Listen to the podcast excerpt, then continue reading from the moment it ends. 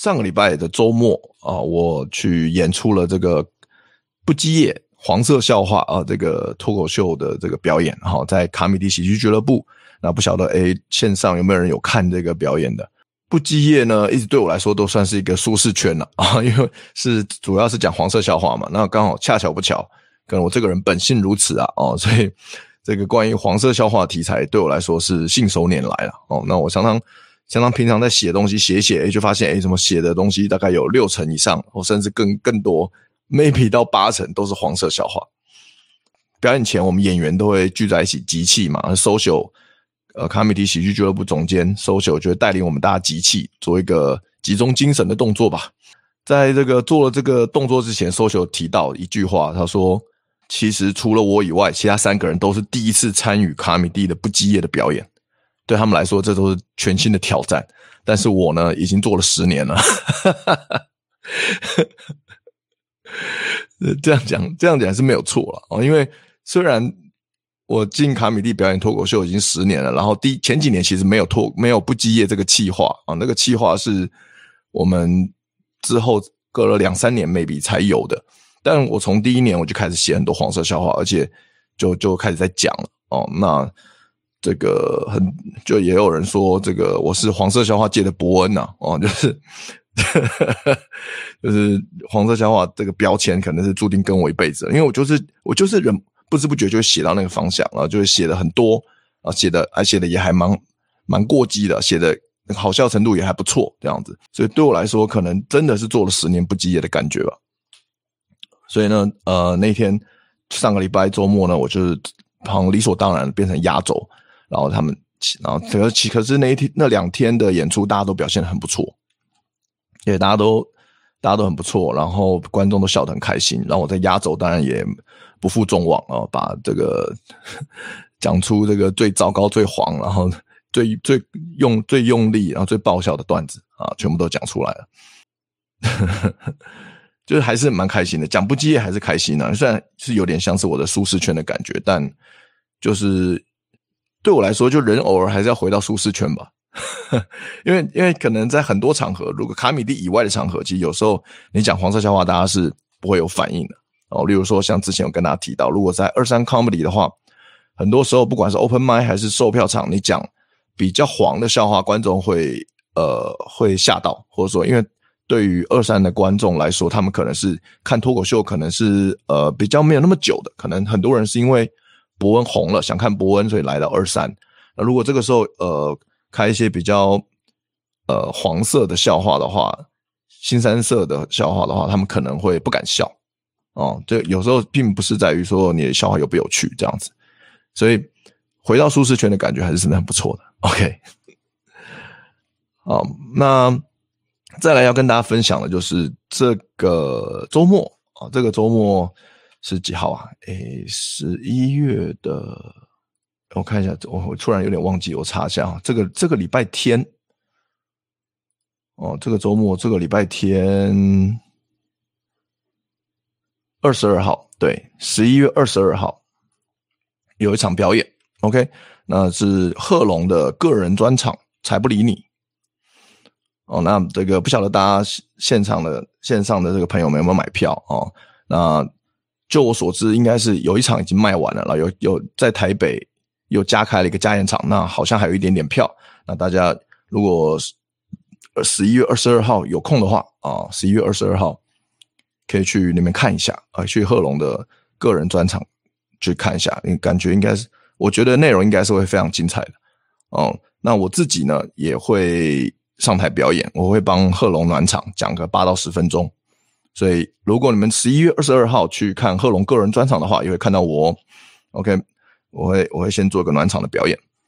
那因为这最近这一段时间，我常常跟贺龙碰面了，我们一起讨论一些段子，讨论。呃，我的段子，他的段子，他讨论他的专场要怎么要怎么样去设计，所以我们花了很多时间讨论。那就那除了平常的讨论，加上我最近看贺龙的 open mic 或者是售票演出，然后发现他这一次的内容是非常丰富，准备的东西非常多哦。那他甚至呢，他已经准备了呃超过一个小时的好笑的内容，已经可能 maybe 已经甚至他已经准备到快一个半小时，或甚至更多。但他现在在做事情是，他要想办法去取舍，因为有很多很棒的内容，但他他只能做一个小时，因为做太久观众会累嘛，所以他只做一个小时，然后他要把去如何去取舍最好的内容，把它挑出来呈现给观众，然后还要在想说怎么样把这些段子很巧妙连接在一起，所以基本上他已经贺龙已经准备了，准备完九十五趴了吧？就我的了解，那我个人是。自己是非常期待他这一次他的个人专场，这是也是他的第一次的呃个人脱口秀专场啊，所以呃推荐给大家。如果十一月二十二号你们还没有买票，然后呃如果你们还想要想要哎还没有计划好的话，非常推荐你们来看贺龙个人脱口秀专场，第一他生平第一次专场的表演，才不理你，我觉得一定会很有趣的。好，那接下来啊，还还有一件事跟大家分享，就是最近呢，受到 Jim 啊，大家就是网络红人啊，这个网络爆红脱口秀明星啊，这个 Jim 的邀请啊，然后啊邀请我去参加 Rose Battle 的，算是第二届吧，哦，在 Two Three Comedy，那日期是十二月十二号，那目前呢，好像还没有开始开放售票，不过应该是近期会开始开放售票。所以大家这个什么时候开始卖呢？相关资讯就请大家锁定呃二三 comedy 啊的这个 Facebook 粉专啦。那他们应该会呃第一时间公布你什么时候会卖票的。OK，请大家锁定。那因为只有一场，而且现场又众星云集啊，评审是全部都是网，全部都是知名脱口秀网红嘛啊，就是评审有 Jim、伯恩、贺龙，还有黄豪平。对，所以。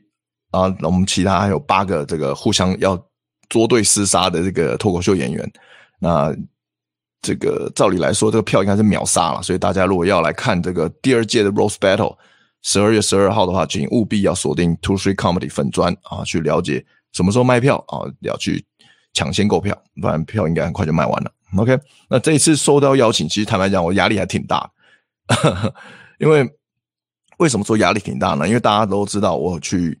几个月前，我的八月的时候，我有去这个火烤瓜吉的那个吐槽大会那边，啊、我是我有讲，我有去参加，然后我是第一个上台吐槽大家的人。OK，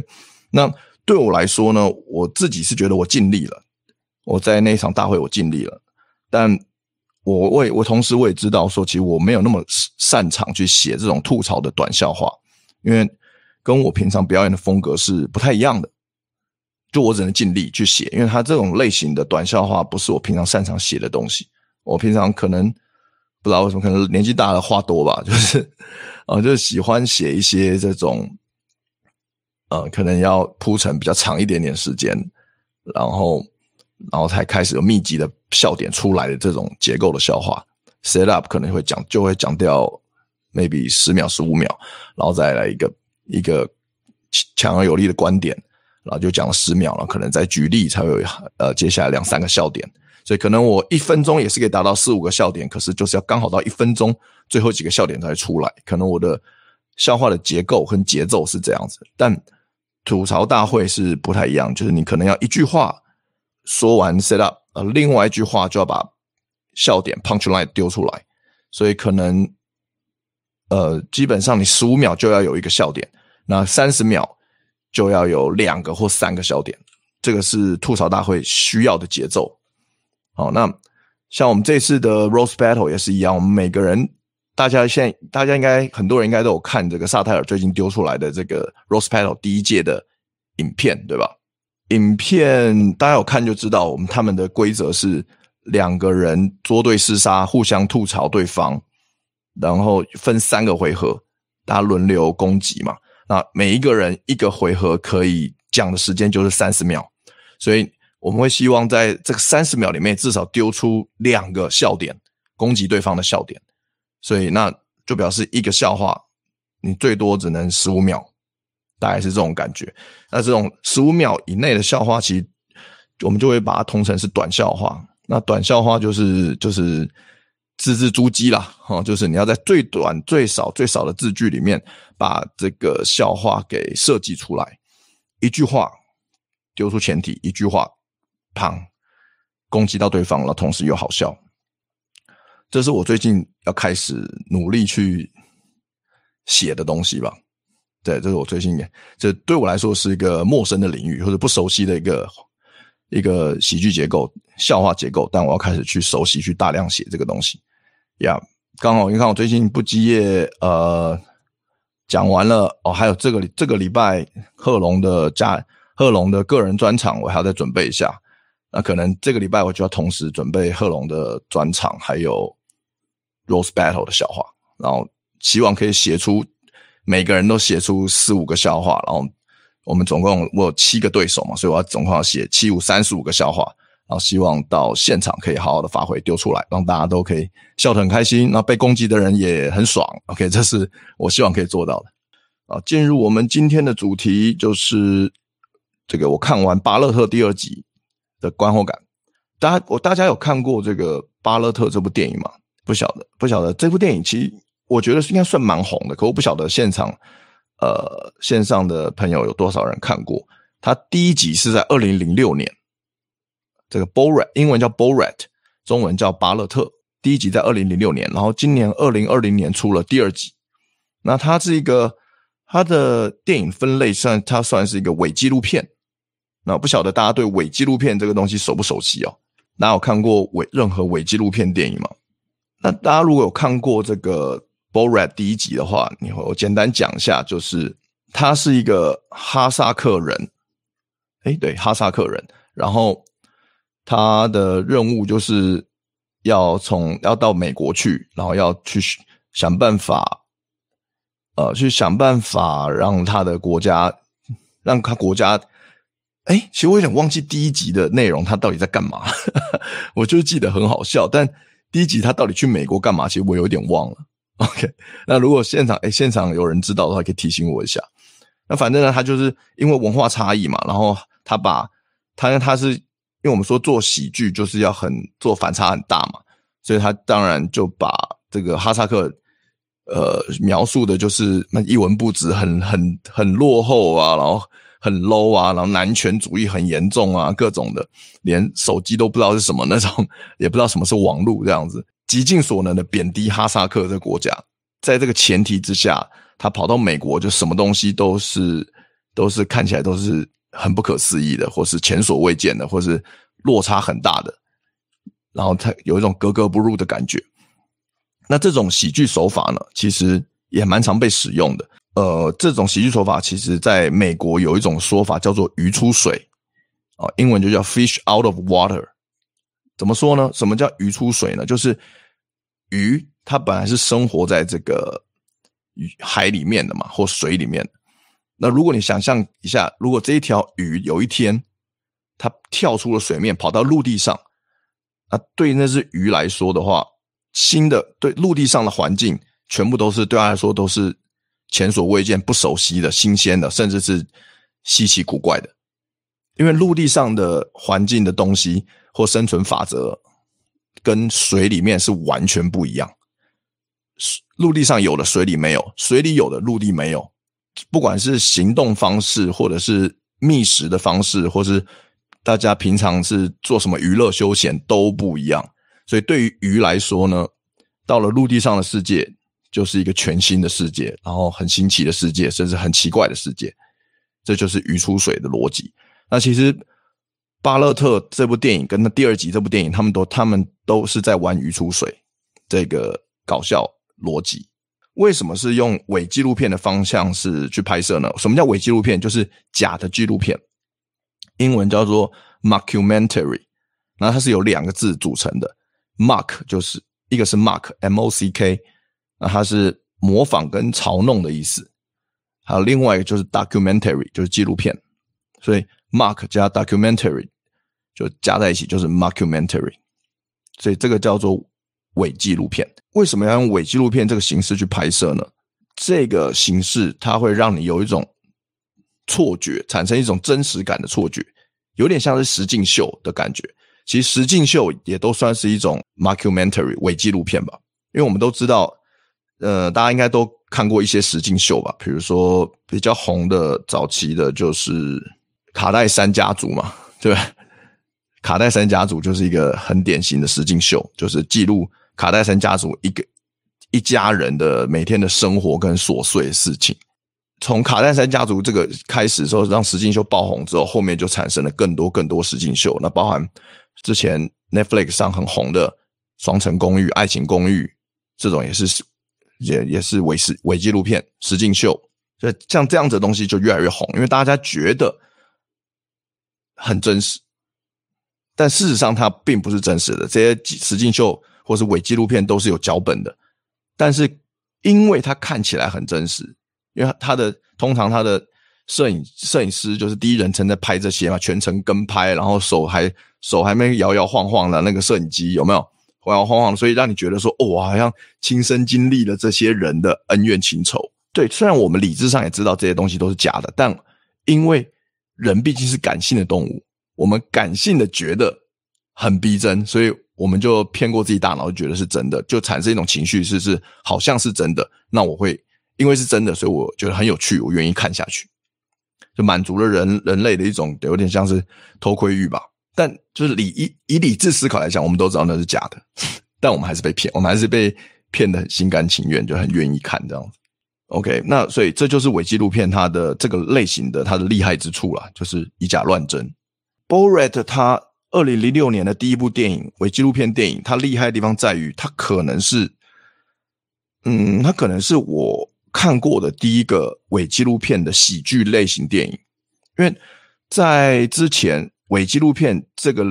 类型，它最常被运用到的其实都是恐怖片。不晓得大家有没有看过这种伪纪录片的恐怖片？我随便举个例子，比如说一九九九年的《恶夜丛林》，哎翻了哦，那成本超低，因为就是拿一个 DV 这样，真的是这样子晃来晃去拍，拍超晃，头超晕。但那个时候是第一次有人用伪纪录片的手法去拍恐怖片，结果。他卖爆，就是成，其实现在来看，就是成本很低，很很绿，很粗糙，然后头很晕，然后演员不知道干，也不知道演员在干嘛，然后荧幕一片黑，都不知道在拍什么，但气氛很好，因为它是伪纪录片。听说那部片有多卖呢？听说那部片以成本换算比的话，他投每投资一块钱美金的成本，他回收是一万多块美金，好扯。我天哪，真的好扯！我也想拍出这种电影哇，回收率是一比一万哇！天哪，《恶夜丛林》之后，后来后来还陆陆续续出了很多伪纪录片式的恐恐怖片，都很爆红，像是《鬼影实录》拍了六集，嗯，每一部都很热卖，所以拍了六集，越拍越烂，但大家还是看看爆哦，有有点像夺魂剧的感觉吧。还有这个《科洛佛档案》哦，这我相信一定有些人有看过，或是这个。鬼入境，对，没错，这个有人提到这个鬼入境监视器的视角，这也是一个很很很有名的一个恐怖片伪纪录片的 IP。然后还有一个我个人很喜欢的这个东西比较冷门，因为没有好像没有什么上院线哦，就是 VHS 这个电影名称叫 VHS，就是这个什么缩写呢？就是呃，就是录影带的缩写了。现在可能很多年轻人都不知道什么是录影带了啊，就是那个长方形的黑色的盒子哦，你放到录影机里面啊，还有胶卷在跑啊，胶卷在跑啊，就可以看，就可以看电影。那是我小时候看电影的方式，就是租录影带。一定现在很多人没看过录影带，I know，yeah。然后 VHS 这个电影，然后它中文翻译好像台湾翻译好像就叫索命影带吧，拍了三集，然后每一集都很好看，都很劲爆。其实。但但是真的蛮血腥、蛮恐怖的，气氛营造得很好。如果你们不害怕恐怖的话，我强烈推荐大家去看《索命影带》，有三集，三集都很值得一看。它有趣的地方在于，这个《索命影带》有趣的地方在于，它是用了很多不同的拍摄手法，都是伪纪录片，都是第一人称。但比如它一集电影可能有五个小故事，每个小故事是独立的。有的故事它是用第一人称，是用 DV 拍的；有的是用 GoPro 拍的，啊，甚至有的人是用 Google Glass，就 Google 眼镜，就是那个摄影机是在眼镜上的那种东西拍的，啊，甚至我记得好像还有一集是用空拍机拍的，那当然也有正常的摄影机或是 D DV 这种也都有。每一次每一个故事，它都用不同的载体去拍，让你就觉得很新鲜哇，用各种不同。的东西来记录，或是行车记录器也有，那你就觉得变化很多，很有趣。好，呃，有记得 VHS 里面第一个第一集的第一个故事，我印象很深刻啊，是是为什么说印象很深刻呢？就是可能跟我做过事情有点关系。他在讲什么呢？他在讲三个男生，三个年轻人，男的，然后他们不晓得去哪里夜店玩还怎么样，然后他们就认识了一个锵妹，然后原本好像认识两个妹吧，然后一个很锵，一个一个一个很怪。后来他们想要那三个男的想把那两个女的带到开带到旅馆去开房间，跟他们可能要群交什么的。然后那个结果那个锵妹她不知道为什么她有事，她就没她就先走了。结果就他们三个男的，就是没办法，只好带那个怪妹去开房间，就是梅雨下也好那种感觉。到了那个开房间的地方的时候，那个怪妹我不太确定是不是剧情是跟我讲的讲的一样，但因为是已经是五年前看的电影，但我印象很深刻，大概是那样。结果那个怪妹就行为举止就越来越怪，怪到后来大家都觉得很奇怪，然后开始那怪妹就开始趁。他跟一个男的在独处，然后其实另外两个男的在外面抽烟，不知道是浴厕所、上大号什么的时候，他就把那个男的杀了，他就把那男的杀掉，然后很血很血腥的，可能把他分解啊什么的吃掉什么的。结果慢慢慢慢，那个那个那个怪妹露出真面目，其实她是一个，她是一个女恶魔，然后一开始只是有怪力。或者有一些眼睛眼睛会洒射出红色镭射这样子，然后到后面到后面就是跑得很快，然后颜色皮肤颜色都变了，可能甚至外人类的皮肤都裂开来，露出恶魔的那个毛发这样子，然后就他他又变成恶魔之后又杀了另外一个男的，然后就剩下一个男的，然后那男的想要逃离那个恶魔，那恶魔穷追不舍，然后可能刚好电梯又要按电梯又按又还没有到。到他那个楼层，他只要跑救救生梯，然后那恶魔就跟着跟着他冲到救生梯，就一直追。他男的一直跑往下冲，然后女的那个恶女恶魔也一直往下冲，然后冲到最后，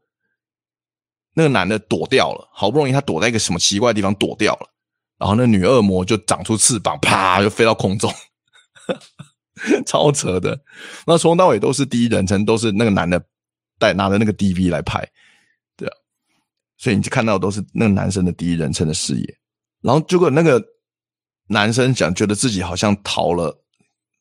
大难不死，逃过一劫的时候，他就他就跑到旅馆外面，还在拍天空，看那女恶魔在天空飞来飞去，就他那边拍那个女恶魔，还特写，就那女恶魔好像看到他了，就从天空冲下来。把那男的抓起来，就 人就看到你的第一人称是你，你就被带到天空上面这样子，然后那女恶魔把他从天空一放，然后你就看到你第一人称是你就从天空掉，就自由落体，就就掉到地上，砰，重摔，然后就看到 D 看到那个 DV 倒在路上，你看你看到就倒的画面，然后看到那男生的血慢慢流出来，第一个故事就结束了，就是混合了。伪纪录片又恐怖惊悚，然后又科幻，这样，我个人觉得还蛮屌的，我印象很深刻。那每一集索命带都五个这种故事，如果你受得了，你可以去看。就我个人喜欢这种结局很肥的那种脑洞很大的这种科幻的这种题材，恐怖科幻题材，其实我个人喜欢。所以我记得好像第不知道是 VHS 的第二集还是第三集，他有讲到有有一个人进入，有一个人好像是得到得到。准许进入一个邪教组织去拍拍摄，然后一开始就拍拍拍，很多奇怪的邪教行为啊，很多奇怪的，每个人穿一样的衣服，然后最后就看到一个很奇怪的恐怖的仪式，然后那记者在那边偷拍，好像也不，好像也没有到偷拍，是正大光明的拍吧，然后就那仪式进行到一半，所有人维权进行到一半，所有人拿一把枪指着自己的头了，砰，把自己的头脑袋轰掉，然后。啪！所有人，然后那个摄影师吓到，然后那个在死躺那个地上躺了十个尸体，然后然后那个就发现，他又听到什么远方传来一个低沉的声音的，然后那摄影师就，我摄影师就往那个地方去走，就越走到那边越来越阴暗，声音越来越大声，结果到最后发现是那个邪教想要召唤召唤恶魔，召唤撒旦。然后，所以他们需要有牺牲很多性命，然后，然后那个撒旦就从那个一个一个墓碑里面啪就出跑就跑出来，然后摄影师就马上跑，看到撒旦都跑出来，当然跑嘛，就马上跑出屋外，就他他已经准准备好开车要开走了，就撒他往后看，撒旦从后面穷追不舍，超大一只，砰砰砰，把他车踩爆，超疯狂的，就是在我看过最疯狂的伪纪录片嘛，大概是这样。好了，我们今天是这个是喜剧讲堂，我们是讲恐怖片是什么意思？我也不知道，不知道大家感觉怎么样？因为因为伪纪录片这个东西，它最大宗的题材还是恐怖片，因为它很适合，那代入感强嘛，所以很适合做恐怖片。那喜剧片的话也，其实也有越来越多人在用这个形式来做喜剧片。像我们除了讲我们刚才讲的 Borat 啊以外呢，像这个演 Borat 的这个主这个演员在。台湾可能还好，可在欧美是很知名的一个喜剧演员，叫做萨萨夏拜伦科恩啊，英文叫萨萨夏拜伦科恩啊，英中啊，这应该中文翻译了。那英文是叫 Sasha Baron Cohen。对，那他演过很多呃喜剧电影，除了《巴勒特》第一集、第二集以外，他还演了其也有其其他一些很有名的，也是伪纪录片的喜剧，像《畸形教主》或是。大独裁大独裁者落难记，那，不知道大家有没有看过？这些都是我个我个人非常爱的这个喜剧片，大家有机会都可以去找来看。OK，那我们回到讲回来，讲到这个《巴勒特》第二集啊，第二集呢，其实我的感想跟很多人讲的一样，就是我觉得第二集的确是没有第一集这么好看，没有到这么好笑吧，但我觉得他们的题材。很棒，就很符合时事。因为第二集的题材主要是在讲武汉肺炎跟川普竞选连任这两这两个主轴，这很贴近我们现在最近发生的一些事情，跟我们我们看到体验到的事情，所以在题材上面是蛮有感的。那为什么他第二集既然题材这么棒，很符合时事，却没有那么好看呢？我个人是觉得是因为他制造笑点的方式跟第一集并没有太大差别。一样都是玩文化差异，就很落后的哈萨克到一个很现很现代的美国这样的一个梗，就是有些东西其实，在零二零零六年玩还觉得很成功很好笑，但到二零二零年就已经觉得有点太太超过了，或者说觉得太已经有点太假了，因为比如说 他他演的他演的有点太极端，极端到。有点不真实，所以就没有那么好笑。但他用的题，他用的这个电影类型，就是用伪纪录片这个类型。它照理来说应该是很真实的，但它里面演的东西有点太太不真实，太超现实了。所以我觉得是这个原因，反而就没有那么好笑。像男主巴勒特第二集，男主角来到美国，然后他发现说，他说什么大家都在用，为什么他不晓得为什么每个人手上都拿了一个小计算机在那边用，所以他不知道什么是智慧型手机。但我个人觉得这个稍微有点夸张，勉强还可以接受了，但有一点夸张。那他同样的就是因为手法跟搞笑方式跟第一集都一模一样，那可是在这十四年间，我们已经看过太多的有趣的伪纪录片作品了，所以这个作品在二零二零年出来的时候，它就显得有一点点过时，或是没有那么有意思。主要是我们身为观众是越来越挑剔，口味越来越重，然后看过太多，所以。如果你没有一定程度的创新，我们会不觉得你那么好看。对，对创作者来说就是这样子，必须要与时俱进。对，但我很喜欢里面的一个笑点，就其中一个点是有个情境是说，他巴勒特把他女儿带到美国来，他美他女儿非常老土嘛，啊，就是就很土，然后也没有也没有知识，没有文化，但是巴勒特要把他女儿送给。当时的美国副总统，呃，叫就彭彭博嘛，然后所以他想说，他要让他的女儿学习怎么样变成一个很性感女人，很受很吸引人的女人。然后巴勒特就说，所以他去找了美国一个很有名的女权主义者向他学习。结果下一幕跳到就是一个他找到一个很性感的 IG 网红，然后他说人家是女权主义者，跟我觉得这个超好笑的，那个点我真的觉得很好笑，就是他有点的。反转了女权主义者的定义，他找一个很性感的 IG 网红，教他怎么样，教他女儿怎么样吸引男人，尤其是教他怎么样吸引老男人，跟老男人在一起，然后想办法骗光他的钱。我觉得，如果现代的女权主义者定义是这样的话，那我完全认同。我觉得这个超好笑，很符合事实。好，我们来看一下留言。奇妙的故事推荐日本世界奇妙物语啊，日这个奇妙故事奇妙物语真的很好看啊！哦，没有话没有话讲，很多故事很有趣，而且我我还 lost 掉好多没有更新哦，一直想要之前一直想要把它补完，一直没看完，我已经累积了好几年的量了，对啊，哎，我要去找一个小鸭影音还是什么的网站把它补完，我就一直有欲望把它补完。OK，不过讲到世界奇妙物语。因为我今天在做这个伪纪录片的工作功课的时候，我发现有一个日本有个系列叫做“放送禁止”系列，不知道大家有没有看过这个系列或听过？哦，“放送禁止”就是放送，就是播放的意思嘛，日文的播放的意思。放送禁止就是打妹，就是不让你播放。放送禁止系列，大家有兴趣对恐怖故事有兴趣的话，可以去找来看。那我是没有看完整个故事，我是只有在 YouTube 看人家介绍这个系列而已，我还没有找找到完整的这个影片。但听感觉起来是很有趣的，他就是一样用伪纪录片的形式去拍摄，好像记者去拍摄探访一个一个家人的故事，或是一个地方一个公司的故事，所以它是像是纪录片或是这个专题报道这种感觉。但它看似表面正常的故事里面，它都会导演。用很隐晦的方式摆了一些线索，让你发觉事情并不对劲，或是并不是像记者表面看到的那样。所以很有趣的是，他拍了一个故事，但它里面还有另一层故事，要观众自己去发现，自己去拼凑出来。我觉得这个手法超级有趣的。对啊，我们之后如果走有找到那个 source 的话，我想要把它找来看。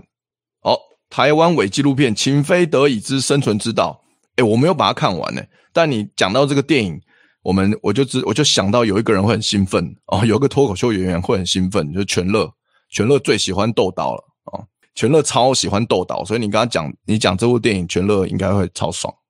但我那部片我看了一点点，我没有把它看完，就是很多人都说豆导自肥之作，我就我就加减看了一下，然后快转的看吧，没有把它看完。好，你觉得好看吗？我是因为太久以前我也忘了，我就看过一点点。哦，我觉得《Zombie Land》也是，《Zombie Land》它它是它是伪纪录片嘛？它《Zombie Land》其实是它不是，我觉得它不是伪纪录片，它是打破了，它是一种，它是一个打破第四面墙的一个电影，它是剧情片，它是剧情惊悚搞笑片，但它并不是伪纪录片。伪纪录片是你你很明显的可以感受到有一个人在那边跟拍那个。你可以感受到，你可以很清楚的感受到自己是第一人称，有一个人在跟拍，这样子，这才是伪纪录片。那可是 Zombie Land 他的手法是他，他常常打破第四面墙，跟观众互动，他应该是这种这这样子手法的一个惊悚搞笑片。哦，忐忑也是个人很喜欢的一部。诶，忐忑我好像有听说过，可我没有看过。诶，听他是不是很好看呢？有人看过忐忑吗？我觉得。是什么样类型？我去，我等下去找一下资料好了，好像蛮有意思的，我把它记录起来，等下找来看。我们刚才讲到哪？要讲到这个《Borat》第二集嘛，它的有趣的地方跟它，我觉得它呃为什么不受到好评的地方，它有些地方实在太耳烂了啦。但我还是很蛮推荐大家去看《巴勒特》第二集，它还是有看点的，就是可能没有到第一集那么经典，这么划时代，这么有趣，但它还是一个不错的娱乐的电影。还是反映了一些美国的现况，美国的一些族群的人他们的心声跟感受，尤其是他们他深入的去跟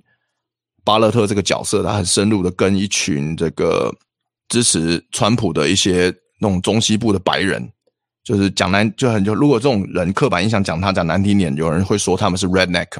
或者说 white trash，就跟这样子的一个共和党始终支持者或拥枪支持者的。人深深入的待相处了好几天，当然他们拍摄的这个当下，那些人都真的觉得巴勒特是一个巴萨哈萨克人，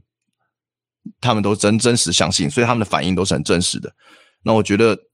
跟他们相处几天，你会发现这些人他们有他们的固执，有他们的偏执，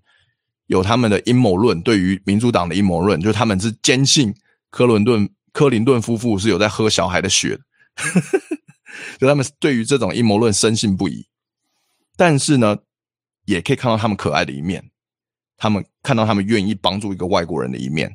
所以人本来就是一个很多面向的一个生物，没有一个人是绝对的恶，或没有绝对的好。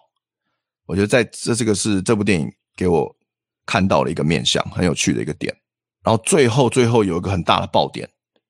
我先卖个关子。可是最后这个影片最后有个很大的爆点，就是当巴勒特的女儿见到了前纽约市长朱利安尼，做了一个访谈，最后会发生了一个很大的爆点，很很很劲爆的事情。我先卖个关子，大家如果想知道就自己去看。虽然很多人对这部片电影的评价不好，但我个人是其实还是算喜欢的，我还是算喜欢的，因为我对喜剧片就是没有抵抗力嘛，我就是喜剧演员嘛。讲到这个伪纪录片，还有一部要跟推荐大家，我相信很多人都看过了，这是伪纪录片的科幻惊悚剧情片吧，叫做《第九禁区》。大家不知道还有没有印象？《第九禁区》就在讲。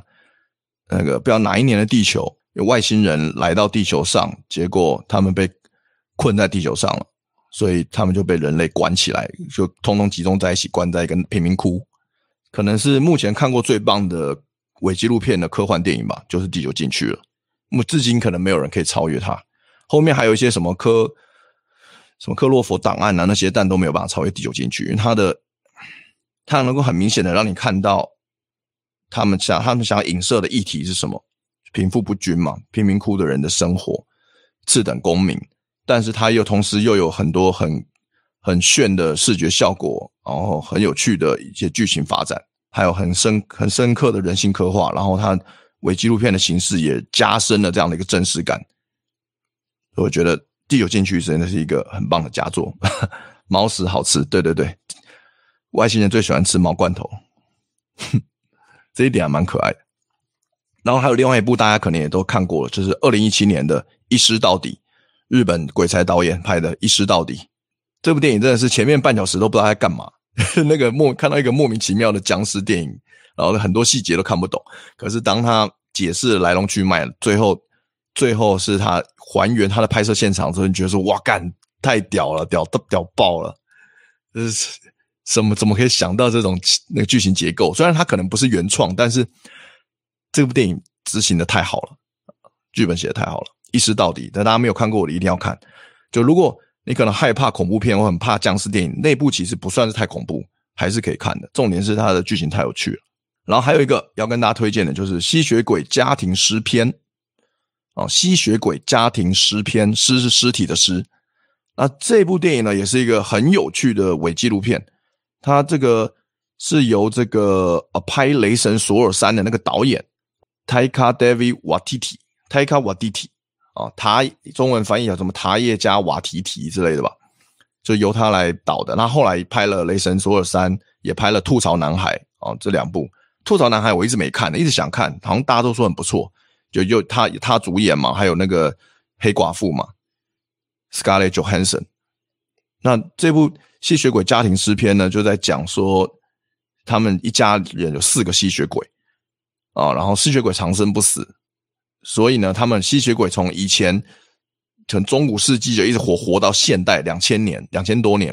然后这些吸血鬼在现代生活是怎么生存的？然后他们透过了一个，他们准许一个记者来他们家拍他们的日常起居，跟平常都会去哪里玩或生活作息或者。怎么吃饭啊？怎么洗澡啦？怎么怎么玩耍啊？怎么交朋友啊？所以他们是让个记者来他们家跟拍，所以他就变成是一个伪纪录片的形式，超级好笑，从头笑到尾。这也是一个，这也算是一个鱼出水的设定吧。对于吸血鬼来说，他们要怎么样在这个现代生活，怎么样去熟悉跟适应，跟在现代生活求生存？像举例来说。他们自拍，吸血鬼没办法自拍。他们想要知道自己长怎么样，但他们没办法，因为第一个，他们照镜子，镜子不会出现他们脸，就是吸他们吸血鬼就是好像从以前从就流传就是有这样的一个特性嘛。那用相机、手机自拍，他们也没办法罩住他们脸，所以他们自拍很花时间，要花三个小时，就是要互相帮对方画自画像。我觉得这个这个点就超好笑的。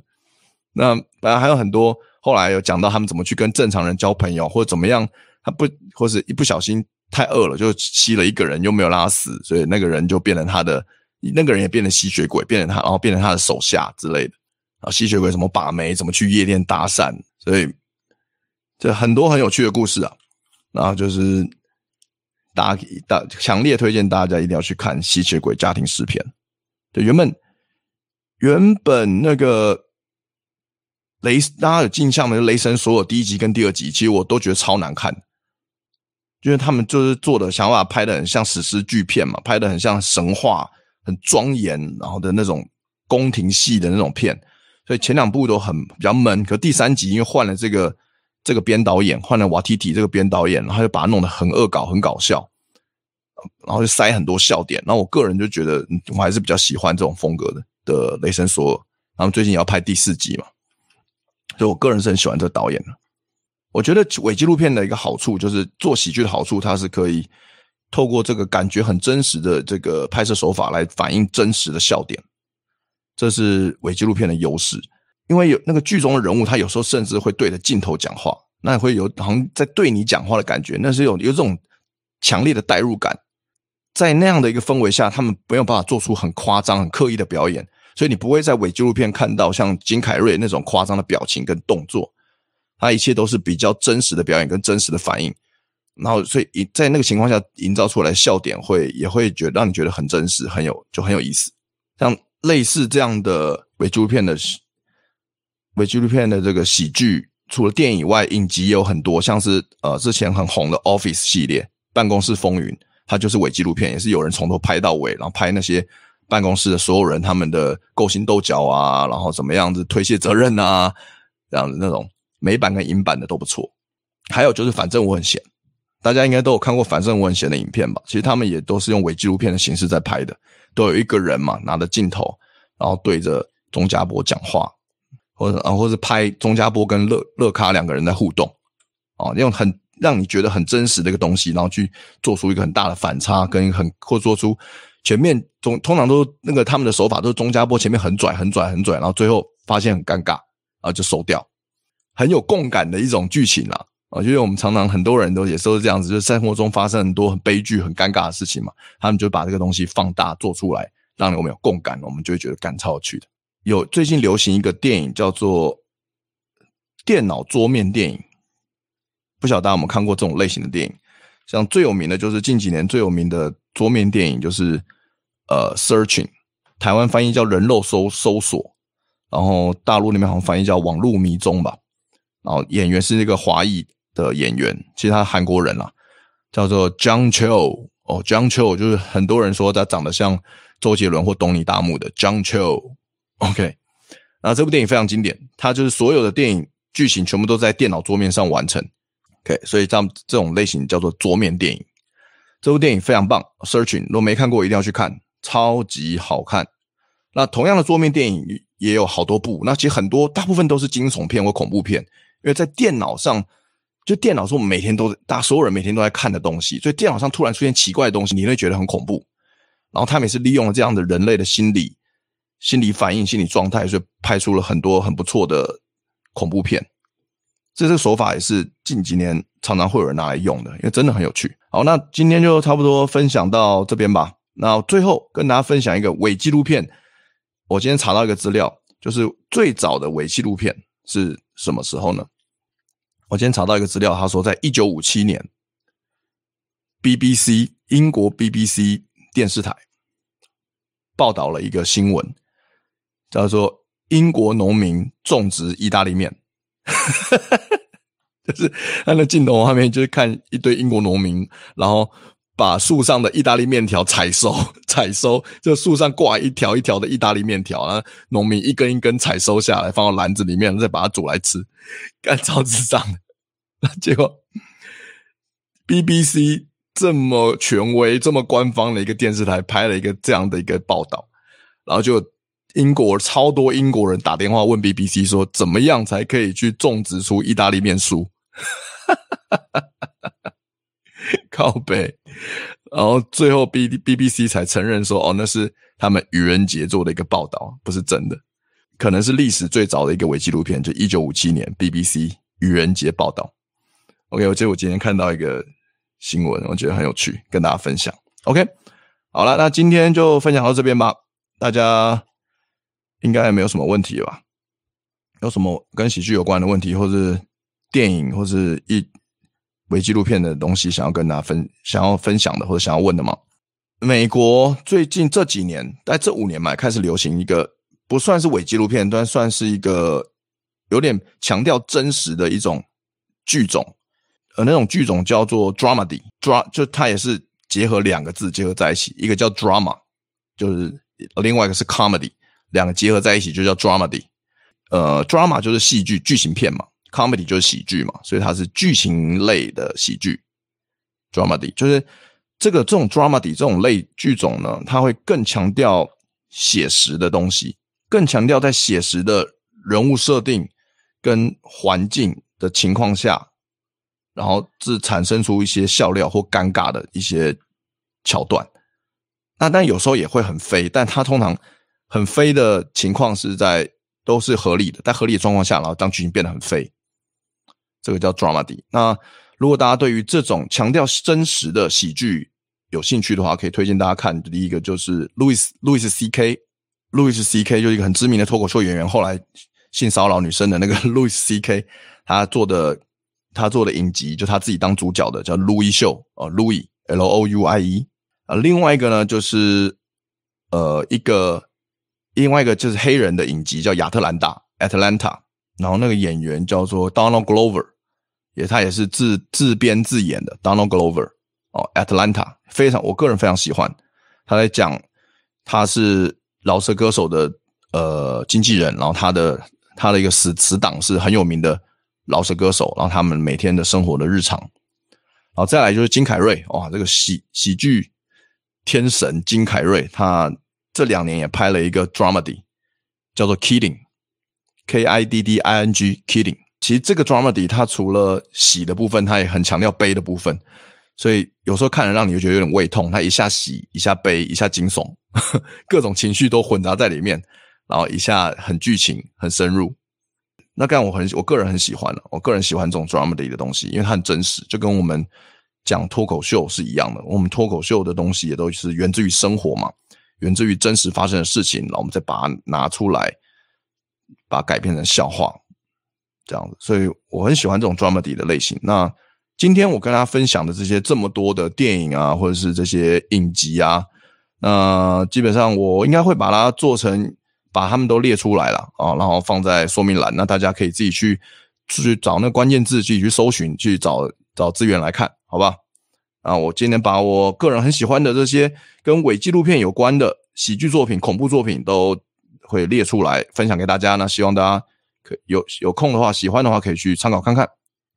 亚特兰大好看哦，对啊，亚特兰大超棒的，